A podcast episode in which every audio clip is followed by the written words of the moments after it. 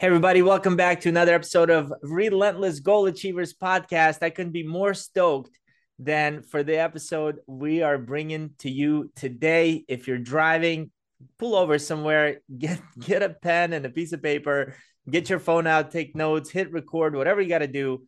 Come back to this one because it's going to be amazing. Uh, if you have not done so yet, get your butt to Facebook, our free Facebook group, Relentless Goal Achievers Community. Join it so I can interact with you you can ask questions. We can do all kinds of fun stuff in there and grow together. But let me introduce my guest uh, right now. I'm so excited. Jefferson Rogers. He is the founder and CEO of JKR Windows. It's an Inc. 5000 fastest growing company. That's amazing. But Jefferson was not always successful. There was a time in his life where he was broke, addicted, and on the verge of losing everything. Today, though, he leads JKR Windows into an eight-figure business with eight with 100 highly motivated employees. He's the author of his new book, All In. Go check that out. And the host of the Just Real Quick podcast. Some actually call Jefferson Mr. All In. So, Jefferson, welcome to the show, my friend. Right on, Eric. Thank you for having me, brother. Looking forward to this. Yeah, I'm excited about it. I've been checking out your videos on Instagram. You got quite quite the profile and um so much cool content on there. It sounds like seems like you add very frequently. So thank you for that. Absolutely, man. Yeah, I was checking out some of your stuff too. This is this is going to be good. We got some a lot of the same philosophies there. It's gonna be awesome, man. So let me ask you something. Um, how long ago did you start JKR Windows? That was March 22nd of 2018. So it's almost been six years. And nothing like JKR didn't exist before 2018? Did not exist, man. It was just a, it's a thought. It's my it's my initials. I got three little brothers. We all got the same initials. So since 2018 till now, you've grown it to I I I, I saw you on Brad Lea. I think he said 20 million a year. Is that twenty right? million a year? Yeah, we'll do probably 20, close to 24 million this year. But that's amazing. Total, like over the six years, over 50 million. That's amazing. So let's let let's get the origin story. Not like not like from the baby, but take me back to the years where you're about to lose everything. What was going on in your life and when was that? Yeah, 2017, man. It wasn't that long ago. I had a problem with alcohol and I, I, smoked weed every day. I was doing sales at that point, but the the substances took a lot of my energy because I, you know, I was looking forward to getting home and cracking open a beer and smoking some weed. And I knew I was wasting my talent. I was wasting opportunities because I was, you know, I was basically going home early every day during the best hours of the day. Mm-hmm. And that year in 2017, I made about $75,000. And, you know, 75,000 doesn't get you a whole lot these days. No. And I've got a wife and three kids and, you know, I got motorcycles and we like to have fun and, and I, you know, $75, 75,000 was not enough to live the kind of lifestyle that I wanted to provide for my family. And I knew that, and I knew that I wasn't doing anything extra to try and go provide a better lifestyle and had a had this i've had a lot of lows over the past 20 25 years since i was a teenager and a lot of things that have happened to me that have set me back straight and then i would go back. But the the last real low that i had was in 2017 i got really drunk went to a concert got in a fight with my wife. I headbutted a guy for no reason that I remember. I was too drunk to even remember. I got in my truck and left and drove and ran from security. And I've I ditched the the truck and I ran from police and ended up getting away that night. Later had charges. But the, you know, the shame and the guilt that came from that, the the impression that I left on my wife and everybody that was with me that night. I missed my my son's birthday party the next morning because I was I was too hungover and I was just laying on a bench at the the jump house place. It was it was terrible. It's like I'm not this is not aligned with who I want to be and the example that I want to be for my wife and my kids and my brothers and my mom and dad. 2 months after that, I saw an ad on Facebook for a mentor program and it changed my life. I was just there had been enough of these low points and I was fed up and I was no longer going to tolerate this the same shit in my life. So I joined this mentor program, got around a bunch of positive, influential, you know, goal-oriented people for the first time in my life, really. And it, it changed my life. What was the program? It was a Grant Cardone ambassador program in 2017 that was leading up to the 2018 growth conference in Las Vegas. Ah. And in January of 2018, I got sober and been sober ever since after struggling with substance abuse since I was 13 years old. That was no weed, no alcohol, nothing. Nothing, not a drop. Haven't smoked any weed, no edibles. Like I just turned it off that day and made a commitment to my wife. Finally admitted that I had a problem out loud. I knew I had a problem, but I'd never admitted it, never told anybody, never said it out loud. Finally, just shut it off and focused all of those same addictive tendencies that had the possibility for doing good, but was just focused on destructive behavior. And then just, man, I just focused on those first couple of months. I was still working for another company, but I just ramped up my activity and I had new goals and I had new targets. I wanted to make more money. I wanted to help more people. And I made more money than I'd ever made. And then some things happened with that other company, just kind of shined a light on the future or lack of future that I had with them. And it was like, it's time to go. JKR Windows started two months after that and been going hard ever since. What were you selling? I sell replacement windows. So no, no before going, like the company you quit. That was what I was doing with them too. Replacement windows. Okay. Yep. It was replacement windows going door to door, residential. And I was working in in Utah at the time. And now JKR Windows provides service to seven and coming on like eight and nine states. Amazing. And it's, it's come a long ways in just a couple of years. Thank you. So when I hear the word just, like you said, you know, I just quit everything and and started focusing on this.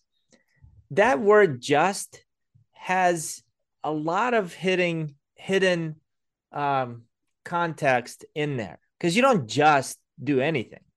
Like when people say, "Oh, I just did it," no, no, no, no. If, if we were to kind of break that down, like what had to have happened? So you got the idea, like, "Hey, this isn't good for me." You announced it out loud, but the tendencies are still there. I mean, alcohol, drugs. I mean, that's tough to quit. Yeah. What did you do? Like, what what do you think was the not the main thing, but some of the most important things that helped you quit. So you're right, man. It was it's easy to talk about it now and it was hard to talk about it early on because of the shame and the guilt that I had experienced, the stuff that I'd put my my family through. And I'd been through the ups and downs. And I would slow down and I would quit or I'd be forced to quit because I had a court case and I had drug tests and stuff like that. So I'd I'd been through these ups and downs and I I always knew that it was holding me back and I could sense it and I could feel it. And I was ashamed of being high and drunk around my family and my kids. And, and I was a different person on it. So there was all these seeds planted over 20 years of dealing with substance abuse that a lot of people experience. But then I think your mic just went out. Did we lose your mic?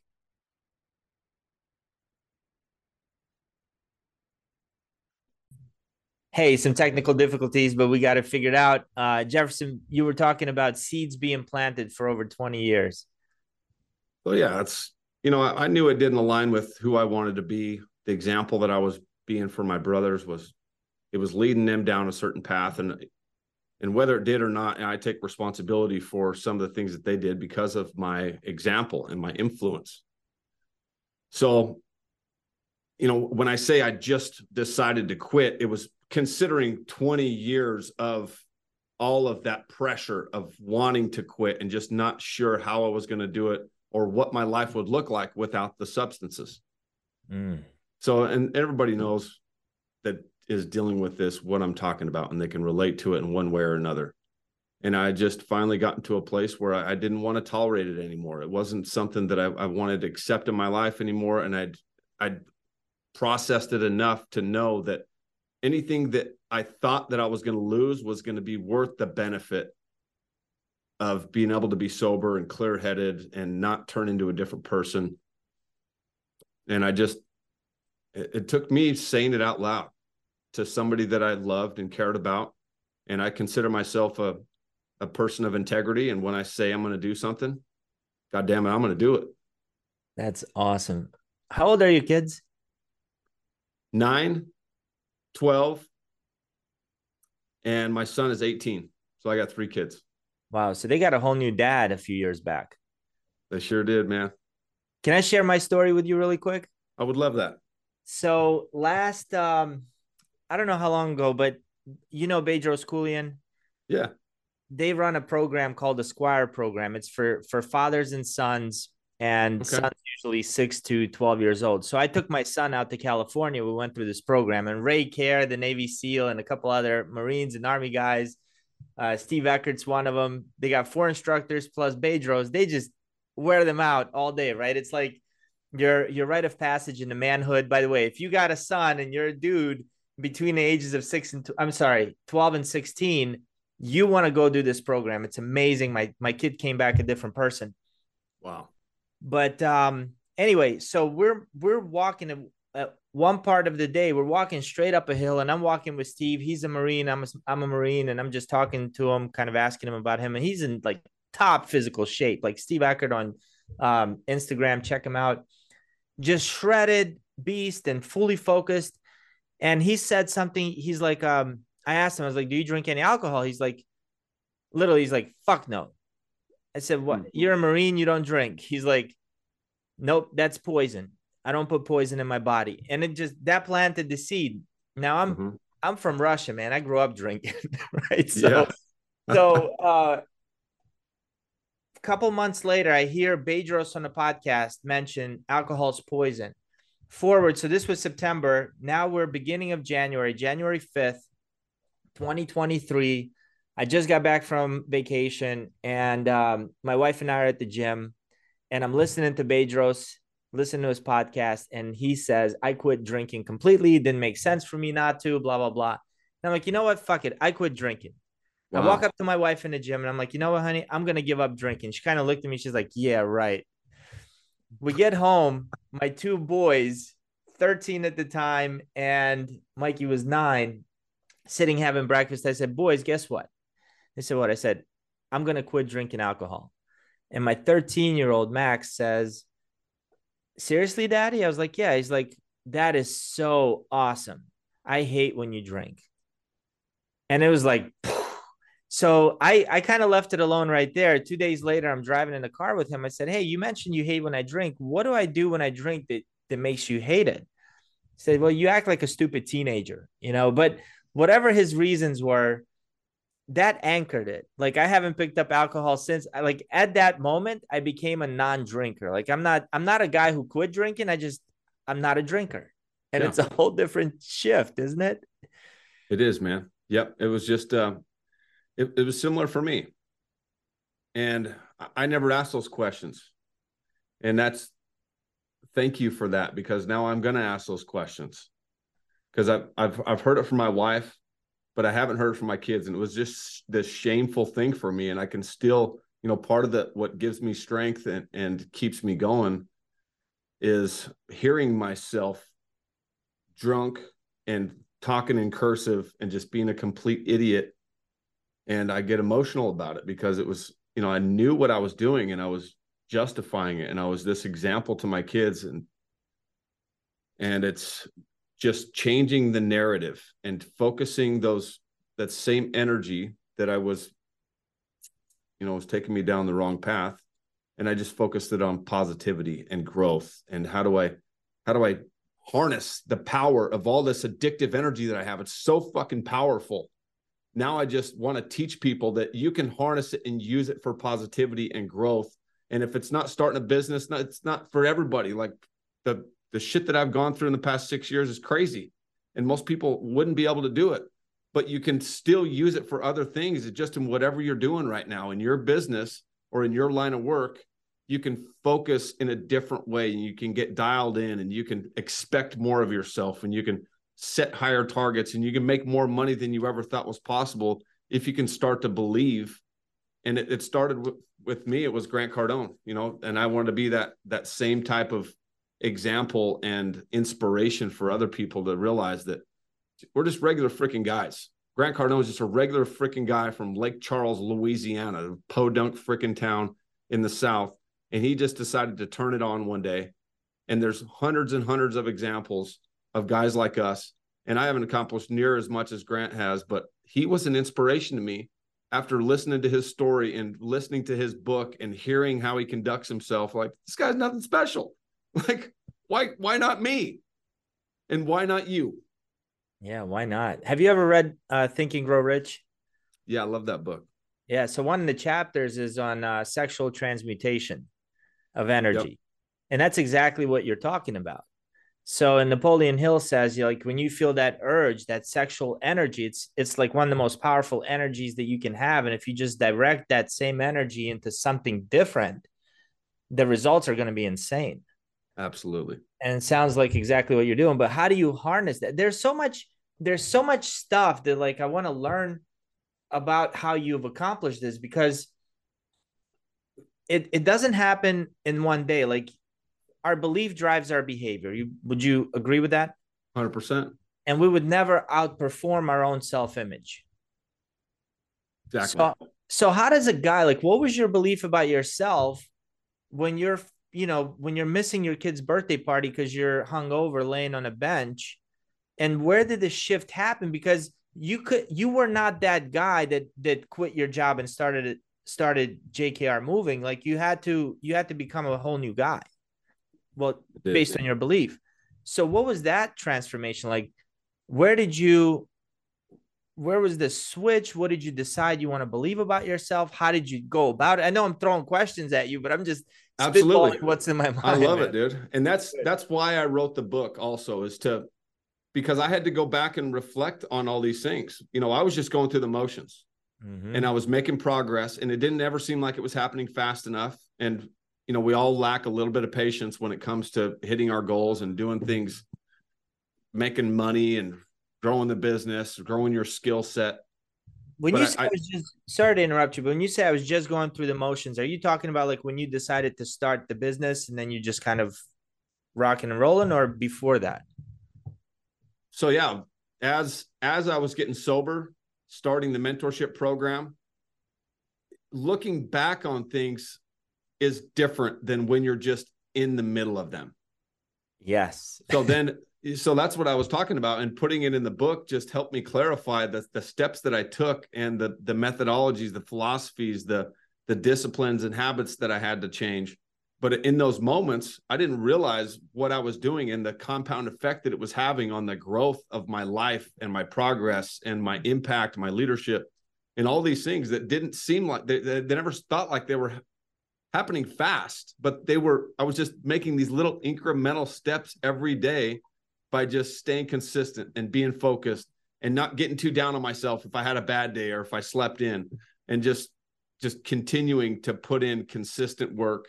And I had uh I've had so many great influences in my life. Tom Hopkins is one of them. He I went to a seminar of his and he's still doing seminars?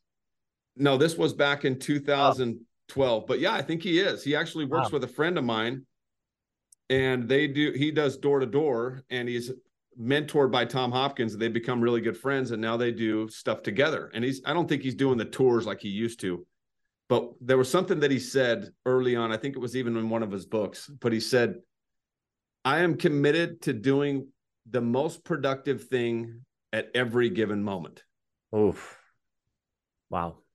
And now it's I've taken that to an extreme level. I've had to reel it back because my you know, I work 18 hour days and there's not a second to spare in between things. And it's, it's kind of hectic and my schedule is crazy. And people are like, how do you manage this? But it just becomes a new normal. But it didn't start like that. I'd never used a calendar back in 2018. You know, I was sleeping in every day. There was I wasn't accountable to anybody and I didn't have anybody to answer to. And I, I wasn't keeping any of the promises to myself. And that's where it starts. Is I had to become a new person and I had to start believing in myself at a whole new level coming from a place like sleeping on the bench and being so shameful and hungover and sick that I can't even participate or greet anybody at a party. When I'm a people person and I freaking love people, and it just made me feel like crap. Never wanted to feel like that again. So I let it plant a seed in me, and then I started keeping that promise. Mm. And when I said that I was going to start getting up earlier, I effed it up a couple of times and I would sleep in and I'd get all pissed off at myself because the sun's already up and I'm supposed to be doing stuff. But I didn't let it get I didn't let it break my streak. And I would I'd do a little bit better the next day. And I just started consistently keeping these little promises to myself, which in turn helps you build confidence. It's like huge. even when nobody's around, you're keeping these promises to yourself.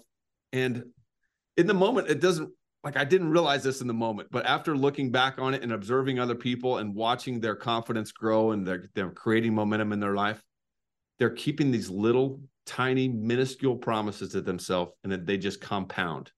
And then you start making bigger promises and then you start making bigger commitments and you're doing it out loud. And it's not just to yourself.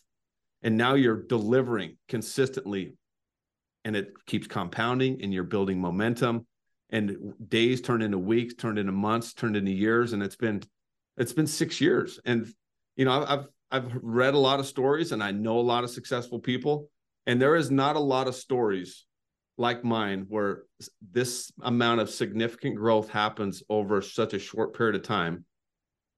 And it's but it's possible for anybody because i'm really nothing special. I just practice these simple philosophies that i learned from my mentors and i took action and if if I got told to do something, like I I had Brad Lea, Dave Blanchard, you know, all these guys that are not even around anymore, Dale Carnegie, Napoleon Hill, um, Zig Ziglar, all these guys, if if they had something in that book or in that message that stuck out to me, I was getting started on that right then. I'm not waiting until tomorrow. I'm not waiting until later today. Like right now, I'm writing into my goals. It's a new action item on my calendar. I'm getting started on it right now. I love that the first thing I would say that you did, and I'm curious to know what what did that ad say? And I bet you've seen that ad a hundred times before, but yep. something for you clicked at that point. But you yourself was a seed, and you weren't planted in the right soil. You were just kind of planted not in a conducive to growth environment. Yeah. And the second you got around other successful entrepreneurs, boom, you blossomed. And if you're listening out there, it might just be you're in the wrong freaking environment. You know, you could be doing everything right in the wrong environment. You're not going to get shit done. And that happened. I mean, I've seen that. That's the only reason I'm guessing the people you've surrounded yourself with, a lot of them or some of them are authors. There. Yeah. And doesn't that give you confidence? Like you look at someone and it's just Joe, but Joe wrote a book and you're like, wait, if Joe wrote a book, I can write a book. But when you're looking exactly. at well, Zig Ziglar wrote a book, yeah, I'm no Zig Ziglar, right? I was just thinking about yeah. that this morning. It's like, yeah, and you write how does a guy like me end up with a book?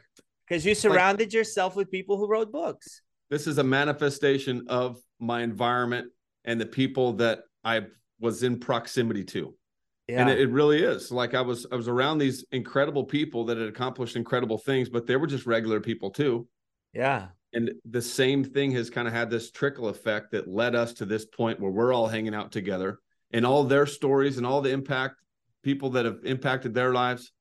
It's it's just such a cool trickle effect to now be the person with my background my upbringing the kind of person that i am the things that i've been through to have a book. It makes it possible for other people to have a belief in themselves like if this freaking guy can do it this bald goofy looking dude that doesn't have a very sophisticated vocabulary. I was just I'm not all that, that smart. no, I'm kidding. it's okay. I think about it to myself. I'm kidding, man. I don't and, see and look, that at all.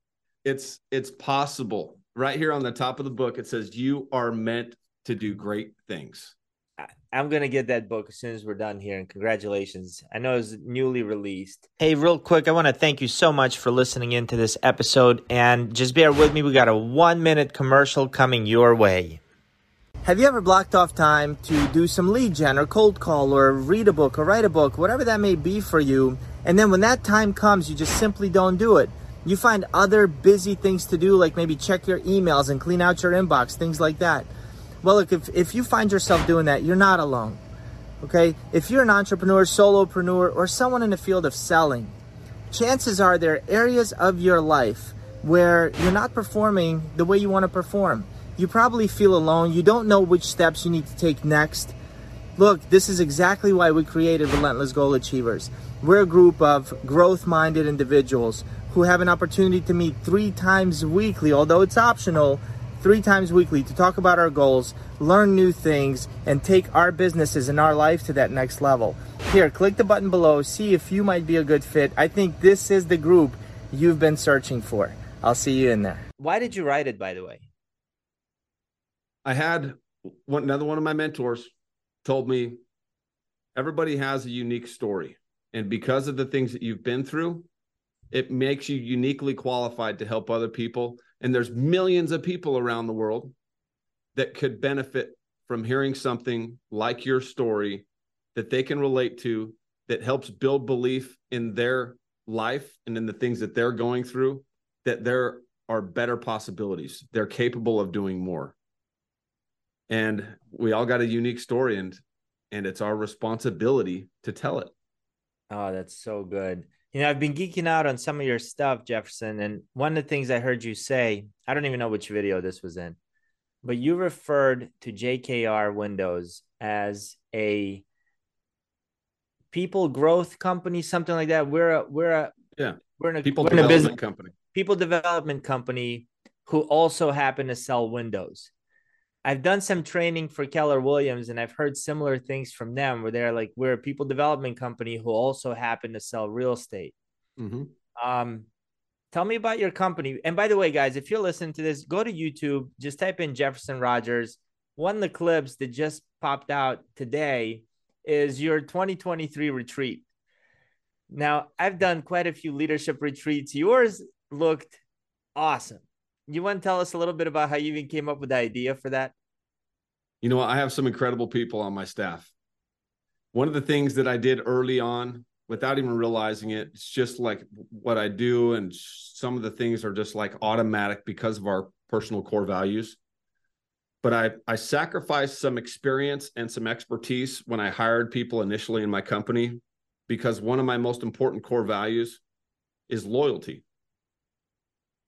And as I started to develop my team around me of incredible, loyal people, we built this incredible culture. And it's like a family environment. And everybody wants to contribute. And they would, you know, they bleed purple. Our colors are purple and black. And when we set out to put on an event, these women in my life, my my wife is a big contributor in the company, and then we have some other women that have have a previous background in in doing events and planning. And they just go all out. And we've got a budget and we stay within reason but how do we have the biggest impact on people in this leadership leadership retreat and that make it the most memorable and get the most vulnerable with each other? And you know you just saw a, a glimpse of what that was over a three day period of time where we we went through some shit. Like we had some challenges and we had some debates and we've had some ups and downs and we're working through some growth some yeah but okay this is a company retreat. You guys did a cold plunge early in the morning. What time was that by the way? Because half of them looked asleep. It was it was uh we met in the kitchen at 6 45 in the morning and we were walking in the water at like 7 10 yeah and it looked really cold. And then 16 hour fast right? Like yep. and then i saw you guys meditate and in between we were doing yoga and meditation sessions, yep. Yeah and then some team building stuff. But why help me understand how a cold plunge a fast meditation go into a leadership retreat. Like what yeah. how did those help you develop leaders? So we're we're not only developing leaders we're strengthening relationships and building bonds and creating an experience so one of the things that I learned, uh, I can't remember what the book was, but you know, it's it's all around us. And even if you think about some of the things that you remember that are just these silly things from 20 years ago, it's like, why the hell do I remember that? And nothing else in between, or very little in between. And it's because of the emotional connection that we have to memories. And sometimes it's smell and sometimes it's uh it's sound, but smell is a is a important one and and sometimes it's like going through just something uncomfortable. Yeah. And for previous experiences that we've gone through, when I go back and and survey people about what stuck out the most and what could we do better next time, the things that stick out and they're so vivid and they can like remember those moments as if they just happened were some of those things like doing the meditations and getting vulnerable with each other and doing these exercises where we're doing strengths and weaknesses and kind of talking about how we show up for each other and the the cold plunge and those moments like intimate moments where we're all huddled around we're fucking freezing our asses off and we're doing a little breathing exercise and they remember the exact words that I was saying to help everybody get prepared to do their very first cold plunge ever. Mm. And so it's you know these leadership concepts are important, but the bonds that we have, the buy-in, the culture that we're, we're developing within the company are every bit as important. That's like you're building the iceberg strong on the bottom so that everything else. I mean, that's that's amazing that you do that. And what a good example of emotional attachment to memories because everybody remembers. I mean, anybody who's was at least 10 years old at the time remembers where they were on 9 11. Mm-hmm nobody's gonna remember what they did on, you know, what's it called on nine ten or nine twelve. Yeah, nine eleven is stuck. Uh, September tenth that year, I have no idea what I was doing. September 12th, I remember because we were rushing to get back to uh, Camp Lejeune in North Carolina from Mississippi so we could get our butts over to Afghanistan.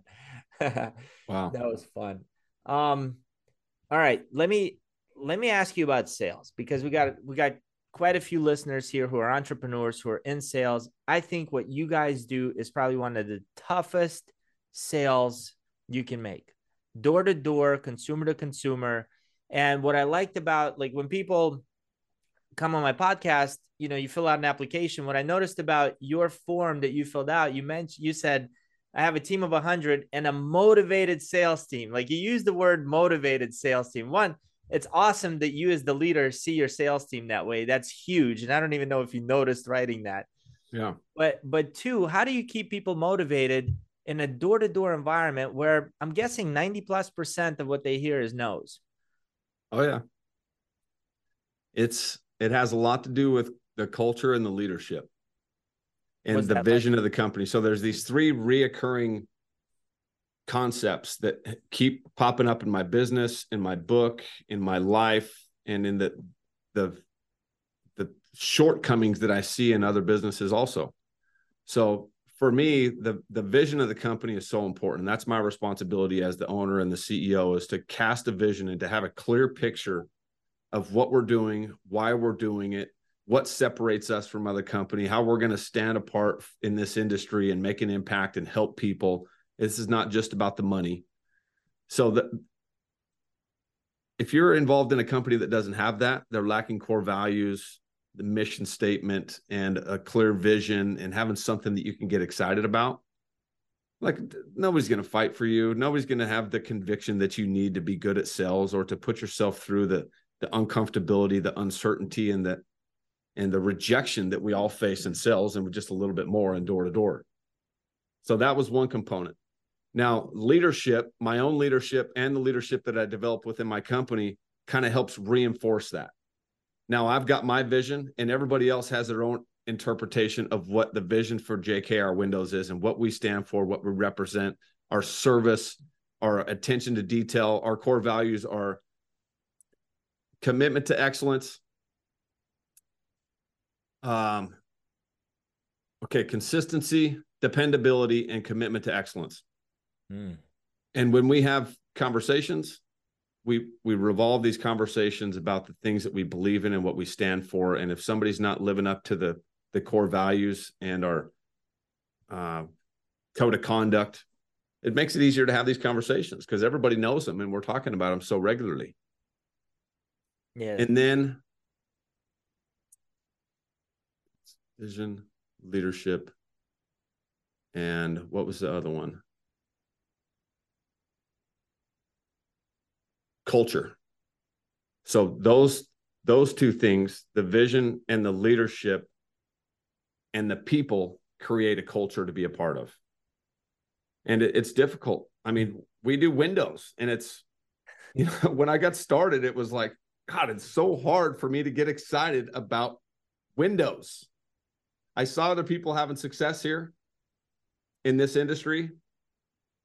But until I could tap into these other things and have something bigger to stand for and delivering for a customer on another level like no other companies are willing to and start really tapping into the impact that we can make on people's lives and the influence and the the inspiration that we can have as leaders. I didn't truly understand how people got excited in an industry and grew a company like a replacement window company. That's a good point so what's what do you train people on like brand new salesperson right john coming out brand new to the sales industry and he's got to go knock on a bunch of doors to be successful. What does he say? Like he's he's a window replacement rep. Yeah. What so we have? have we use scripts. Sure. And we've developed scripts and they have psychology and they're they're designed around the the philosophy of J. JKR Windows and how we help people and add value. And we're we're we're not in the business of just selling windows. We're in the business of changing people's lives and their situation and the comfort of their home. And when when a guy goes up to a door even though he's saying a script the intention for us as we're training him is to instill the culture and our vision and our core values and what we believe in and, and how we're going to separate ourselves from other companies. So when he shows up there is nothing but conviction and enthusiasm and 100% belief in what we do and the value that we're going to be able to bring them. What did so, he say? Can I hear the script? Hey, how are you? Great. And that's why I named the, the podcast just real quick because the first thing yeah. I teach everybody to say is, hey, just real quick. Yeah. My name's Jefferson. I'm with the marketing department for JKR Windows. Just wanted to stop by and let you know we're going to be running a retail campaign in your neighborhood in about the next six to eight weeks. And what my job is with the marketing department is they have me come out here in advance to hand select one and sometimes two homes that we'll use as an advertising home. And what that means is basically we'll use your home to help showcase our windows while we're running this retail campaign. And the reason I stopped by is you guys have a beautiful home. You guys are right here on the corner across from the mailbox where everybody stops by. So it'd be a perfect place to showcase our windows. But the main reason I stopped is I noticed that you still had the original windows that came with the home. And this one right here, I know that you guys get a lot of sun exposure later in the day, and I'll bet that that room gets pretty uncomfortable. Mm. And I'm looking for some, looking for those little yeses and the little affirmations as we go. And, and just so you know what it looks like, if we were to choose your home as one of our advertising homes, what we do is we absorb all the cost of labor and installation, which is normally just built into the job. Plus, we discount our windows by 30% on top of that. So we end up giving you our windows for less than half of what they would normally go for on a retail basis. And then all we ask is just four things from you. And listen, I haven't done this fucking script in six months. Good job. You've internalized it. I've internalized it, and they've made small adjustments. Mine is a is an old, outdated version. So every time I do it in front of everybody, they're like, "Uh, doesn't sound like you're on script." That is my script. You guys have improved it over time, but mine worked, and I know it would still work today if I had to go do it myself. Look at all this charisma and this belief and conviction pouring out of me about what I do. I know that every single person that I talk to, this is right for them because of my background and my you know upbringing in construction and knowing that those windows in your house even if they have been replaced i can tell that they are a contractor grade window. They have no warranty. And if they haven't already started failing they will very soon start failing and they're they're inefficient just the way that they sit. And you guys are losing energy and the comfortability of your home is suffering because of the the lack of quality in your windows. All right. Awesome man I'll tell you as a listener of your of the first part of that script, where my mind started was I've had three homes, I've never replaced a window. What the hell do I need new windows for? But the second you said, I can tell that this room gets pretty hot because of the sun. automatically my mind went to the hot ass room because of the sun every Yeah. day that sets uh, right in front of that window. And it's like right there, you know, I'm in Florida. So it gets really hot. And I'm like, Yeah. Oh man, yeah, he's right. I didn't even think about that. So yeah, that's that's one of the important things about sales is it's your job because that person may have never thought about this before. Some of them have, and I would get lucky a lot, and people would be talking about replacement windows over breakfast, and I was like, that's why I'm here. That's exactly why I'm here. But sometimes they haven't, and it's your job to plant those seeds and to build the value and to educate them throughout the process by very subtly adding these little cues and getting them to start thinking about the cold rooms on the north side that don't get the sun and the the cold air just keeps pouring in those windows and it's really hard to regulate the temperature in that room. I know what you i know you know what i'm talking about. And then this room on the south side of the house that as soon as the sun peaks over on that one it starts coming through that window. Because of the inefficiency of that window all of the heat transfer is coming straight into your house. And it's also got all the the uv damage that's being done to your carpet and your couches and your paintings and your wood i know the i know you know what i'm talking about Oh and, yeah. and there And you didn't mention potential skin cancer if I'm in that room getting all those rays, right? Yep. So yeah, I'm I'm kind of pointing those things out and saying I know you know what I'm talking about, and they're they're start thinking about it, and and we're not going to win all of them, like you said. Door to door has a ton of rejection, and you've got to be able to handle it. But I was leaving everybody with a good taste in their mouth, and I want to teach everybody else that you're not going to win them all, but we're going to be back there, and we're going to talk to that person again, and they're going to maybe see one of our Facebook ads or see another install go on down the street and because of the seeds you planted and how professional you were and educational, now they're going to start thinking about why that room is so effing hot. And it's not just because it's a big room, it's because of that damn window. And now every time they walk by that window, they're thinking about JKR windows and like, you know what? Maybe I should have, but no, wasn't the right time. But the next time we come, we left a good taste in their mouth. And now the chances of them being ready are even that much better because you did your job. And so what's the what's the buyer's journey like? Like from a sales perspective, how many times or how many um how many meetings do you find yourself or how many touches do you find your reps needing to have on average before the client decides to move forward with something? a large percentage of what we do is a first first time close Wow. So somebody could wake up that morning, not even know that they have a potential need for a window or want anything to do with windows. And here come one of your highly motivated sales reps yeah and transfer that emotion of certainty that, hey, you you need this room to cool off. absolutely I Yep. love it. that's that's the way that i was trained and the, what i've tried to instill in my people is that listen we'll, we'll follow up with people sometimes people need to think about it but it's our job in those moments we're the ones that can add the value that are the experts that can answer their questions and what questions do you need answered and what do you need to think about that we couldn't figure out right now? We've already decided throughout this whole process that you have a need and that you you like my company and we've got a reputation and you know that there's you know you could go get windows from one of a dozen other companies but none of them have the reputation like we do and have the service after the sale and can commit to the kind of quality that you're going to expect if you're going to spend money on your home. And yeah we're we're there to close a deal. What would you say is your biggest challenge as a leader um, that your sales team is facing? uh it's it's always it's always mindset. So there's lots of ups and downs. I got to you got the 80 20 rule. I got 20% of the guys that are doing 80% of the work and they've usually um they do go up and down as well. So even the best guys struggle with mindset and consistency but the mindset especially in door to door and in sales in general is the most important thing. Like it's your it's your it's your biggest tool. If you can have a consistent mindset especially in door to door because of the the rejection that you're going to face on a day-to-day basis you you just keep showing up and resetting and bringing all that enthusiasm. And every time you sit down with somebody no matter what led you to this moment you're bringing 100% and it's really effing hard for people to do that Mm-hmm.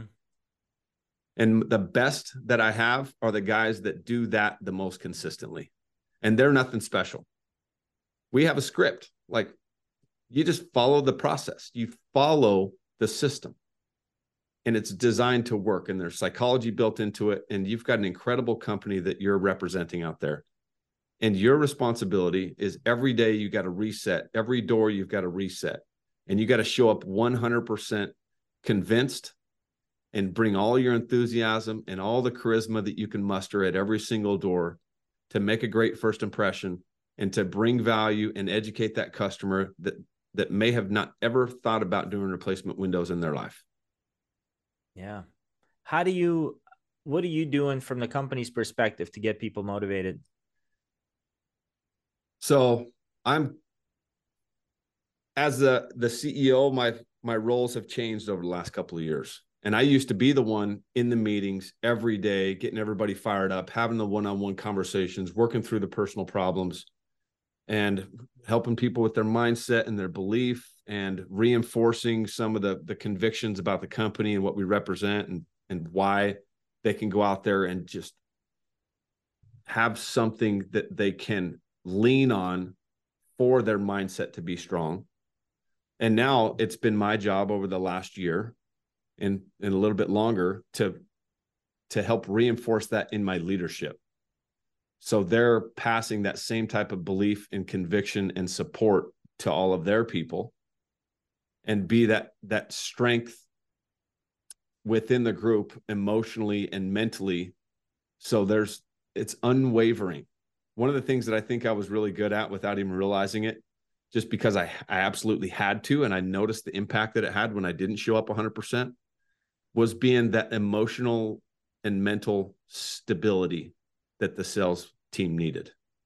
Because everybody else is up and down and they need somebody every day that shows up that's consistent and they're stable and they're offering value and they're building people up and inspiring and building belief and and leadership is such a special thing and once you realize the impact that you have with your actions and your even like your body language and your facial expressions and, and how you show up as a leader determines the speed and the effectiveness of your team.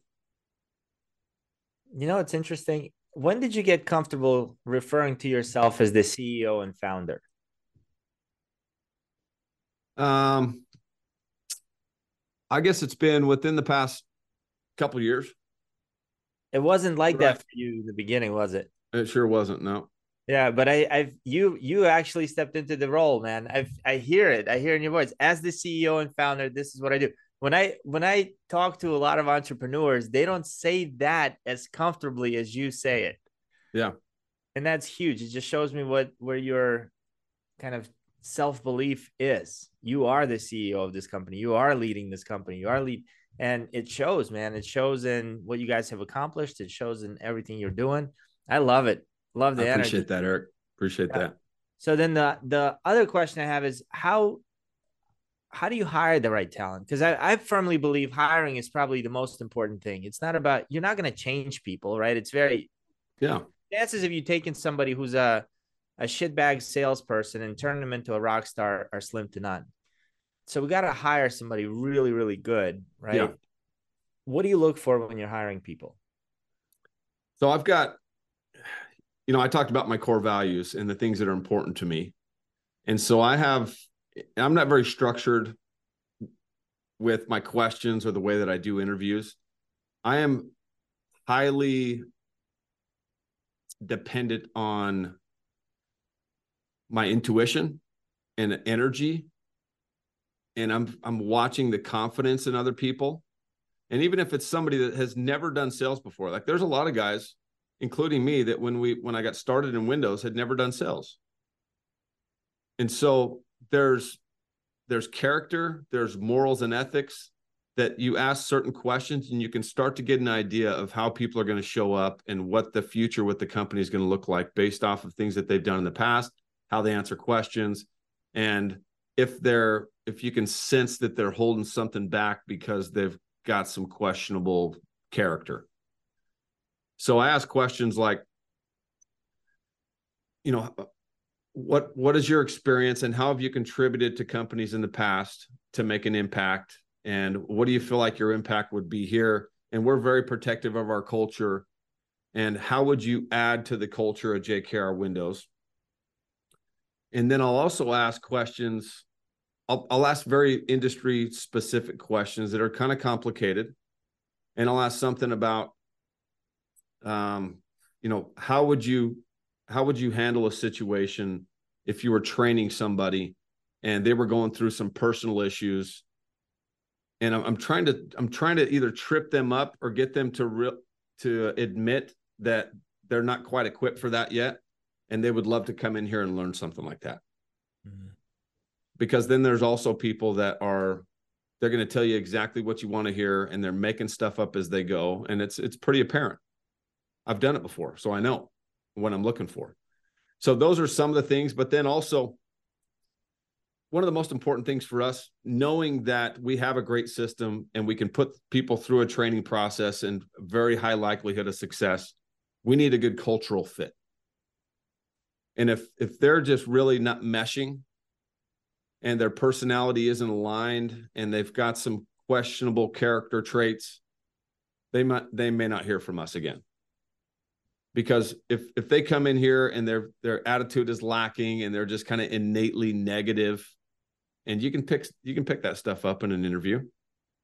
One of our uh, five team expectations is no negativity like absolutely no exceptions there is no negativity allowed in this building or in the presence of any person in jkr windows in a group environment and if you need to handle stuff we, we can handle it behind closed doors and we certainly don't want to brush stuff under the rug but we're trying to protect our culture so intensely that I don't do much hiring anymore, but I've instilled this in every other person that does. And they're extremely protective and they're asking the questions and they're, you know, trying not to get to a point where I'm scaring people to make decisions. But man, we're, we're so protective and we know that it, it wastes time and resources and money to be, bring somebody in that's not a good fit. So we got to, we got to be pretty darn sure before we bring somebody in here that they're going to be a good fit and we can do the work as leaders to help develop them. That's awesome, man. What's your next level for uh for growth? Like what where are you going next? What do you want to learn? What are you trying to achieve? Who do you want to be next? You know what? That's one of the challenges is that for me to reach my crazy goals, I'm not sure who I'm going to have to become. But I know that every day I'm leveling up as a father, as a communicator, as a husband, as a leader, and I'm I'm putting in the work. I'm reading the books. I'm watching the YouTubes. I'm doing the coaching calls. I'm getting feedback from my people. And we've got some crazy goals. We want to do 200 million in one calendar year. And the person that I'm going to have to become to be the CEO of a company that does 200 million is a whole lot different than who I am right now. Yeah. And I'm just I'm just uh on the journey and that's that's part of the exhilarating parts of the the journey is it, it's sometimes it's not necessarily about the goal itself. It's looking back at who i've become because of the big crazy goals that i've made in the past. It's now exciting to know that i can do these things if i put my mind to it and put the action plans together and just put one foot in front of the other even though it's never happening as fast as i want it to. I've come to terms with that. But now it's more about the person that I'm going to become. Like without a doubt, the person that I am going to become to reach 200 million excites me more than anything else. Can I challenge that thought for a second? Absolutely. So my company is the goal guide, right? Like I've been doing this since 2015, guiding people to their goals, right? And what I realize is that a goal is not a place to get to, but a place to come from. Right. And so you can right now decide who that person, that $200 million a year CEO is, and just start being that today. Like everything, everything you do, every decision you make comes from the $200 million CEO thought process. Yeah. Oh, it becomes fun. I think you were saying the same thing. Maybe I phrased it differently, but no, no, it's it's I think it's a little bit different way of looking at it because I'm always because I'm focused on that big goal. I am I, I write my goals down as if they've already happened. Yeah. And the the decisions that I'm going to have to make as a 200 million dollar JKR Windows CEO, it starts to it starts to have an effect on the decisions that I make and the behaviors that I have and the person that I am and the, the way that I show up and then the the steps that I take and the people I surround myself with. So you're right. And that that's like I'm excited about emulating that version of myself and then slowly working myself and developing those habits and the disciplines and the consistency of being that person. For sure, man. It's like um I use these two examples. One of is writing a book. It's like when did I become an author? After I wrote the book or when I started writing the book? Yeah.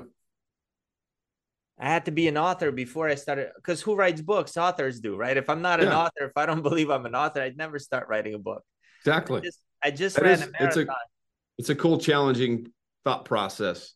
Yeah. You always got to be challenging your thought process because I went through the same thing. That's interesting that you say that because as I'm like writing out a bio or something for a podcast and I'm like erasing author, I was like, not yet an author. Well, wait a sec. Yeah. I'm a freaking author. I am an author. yeah, I love it, man. Uh, is there anything I didn't ask you that I should have? You know what? This has been great, man. You put on a good show. Thank you so much for for your your enthusiasm and your I can I can see it written all over your face, dude. You you love what you do, and I, there's so much value that comes out of these podcasts because of that enthusiasm and passion that you have for what you do. Well, I guess like you make it easy to love, man. I really appreciate your time, Jefferson, how authentic you are, your story, just the inspiration that you are. You are a walking inspiration. You're so freaking awesome to go from that guy who was sleeping at your son's birthday to now being the man who's creating a $200 million company, to now being the CEO of a future $200 million company, man. Having you on my show is an honor. I want to thank you and congratulate you on your new book and all your success. And I look forward to building a relationship with you. I appreciate that, Eric. It was great to meet you, brother. Hey, thank you guys for tuning in. We'll see you on the next episode. Bye, everybody.